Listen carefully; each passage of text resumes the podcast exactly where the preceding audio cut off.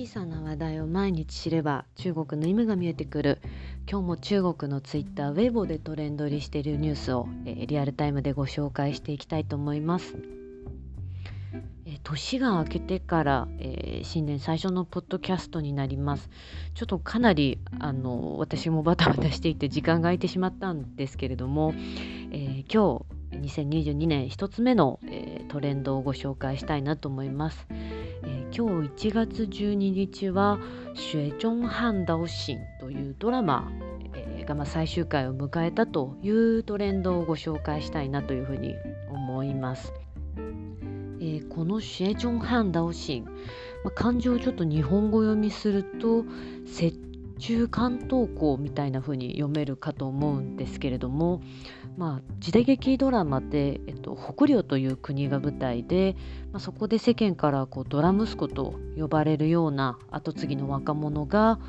まあ、たくさんの資格に襲われながらも、えー、まあ、今の現国王の、えー、父親がこう引いたレールには乗りたくないというので、えー、まあ、実は非常にこう頭が切れて、まあ彼とあと彼の周りの仲間とこう頭脳戦を駆使しながら、ま後継ぎとして成長していくというような、え内容になります。えっと、オンラインではテンセントビデオで、えー、テレビでは、まあ、中国の NHK にあたる CCTV で、えー、放映をしていました。まあ、この CCTV で放映するというのは非常にまあ前評判が高い一つの、えー、まあ、証拠かなというふうに思うんですけれども、まあ、主演が、えー、ジャン・ローユンさんという、えー、まあ、非常に実力派で有名な2世俳優さんの方で、まあ、彼が、え過去出演をした計4年という、えーと、時代劇ドラマが、まかなり、え中国で大ヒットをして、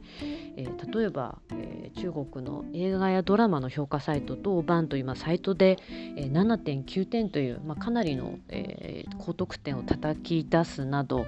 まあ、人気実力ともに、まあ、トップの方っていうのが、えー、この同じくシエジョン・ハンダオシンも主演をされると。でさらにまあこの計4年というヒット作の同じ脚本の方が、えー、この、まあ、シェジョン・ハンダオシンを書かれると、えー、の脚本を書いたというので、まあ、たくさんのこの計4年ファンたちが、またあの同じ主演の方同じ脚本家というタッグで、えー、作品を撮るというので、まあ、非常に注目度の高かったドラマになります。私も非常にこの計4年のファンでして、まあ、あの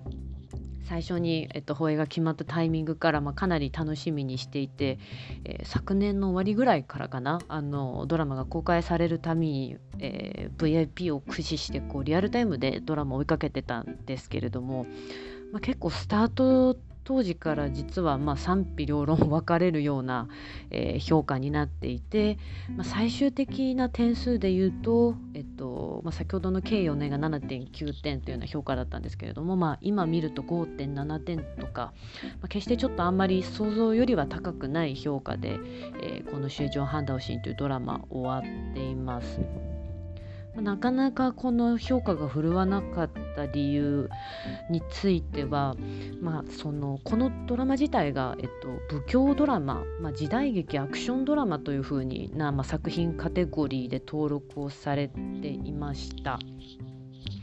ただまあそのやっぱりドラマってこう最初の前半見てこうハマるかハマらないかっていうのが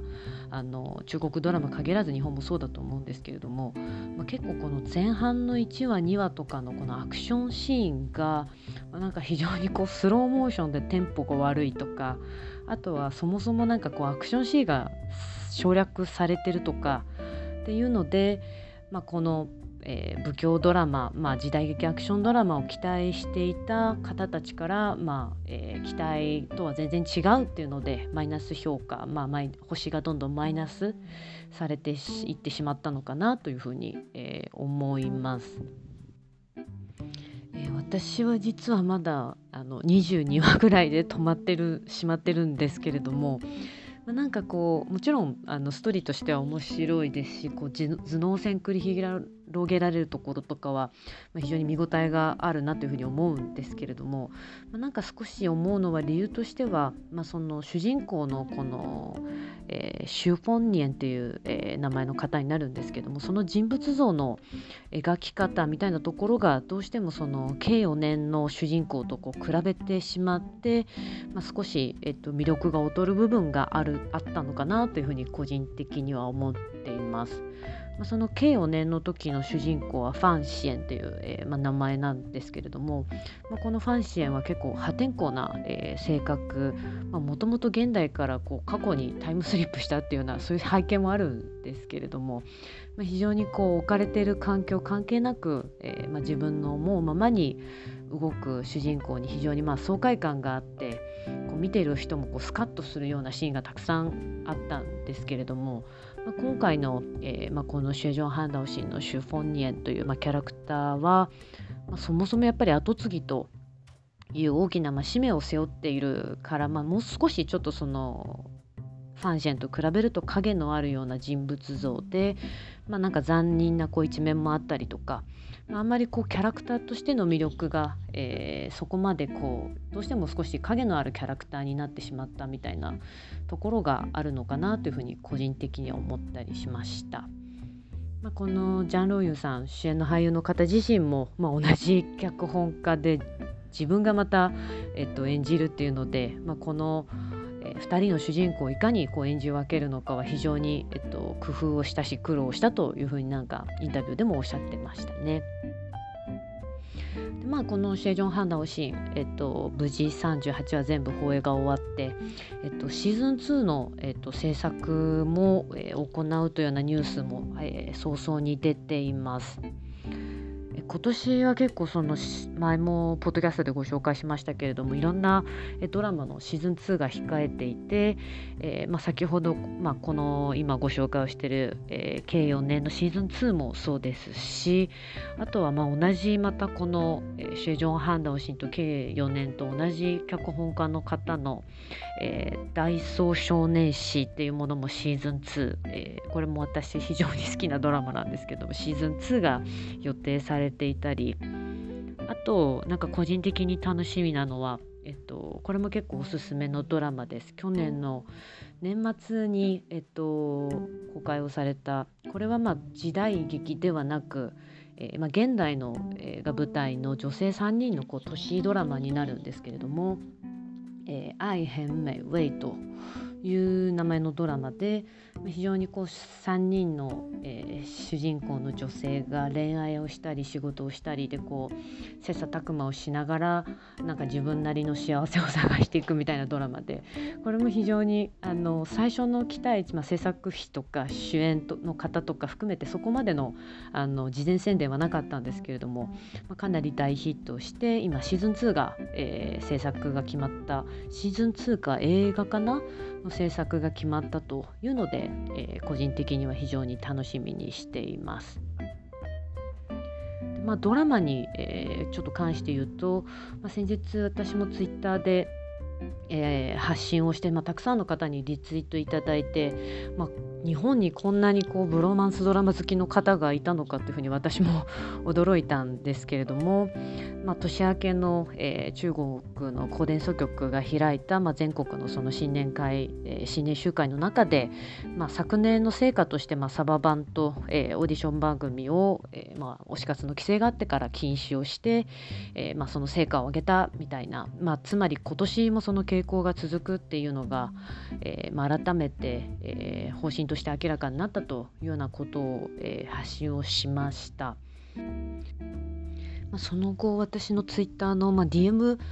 とかで結構たくさんの方からあのすでにまあ撮影が進んでいる「ハオイーシン」とかそういうドラマ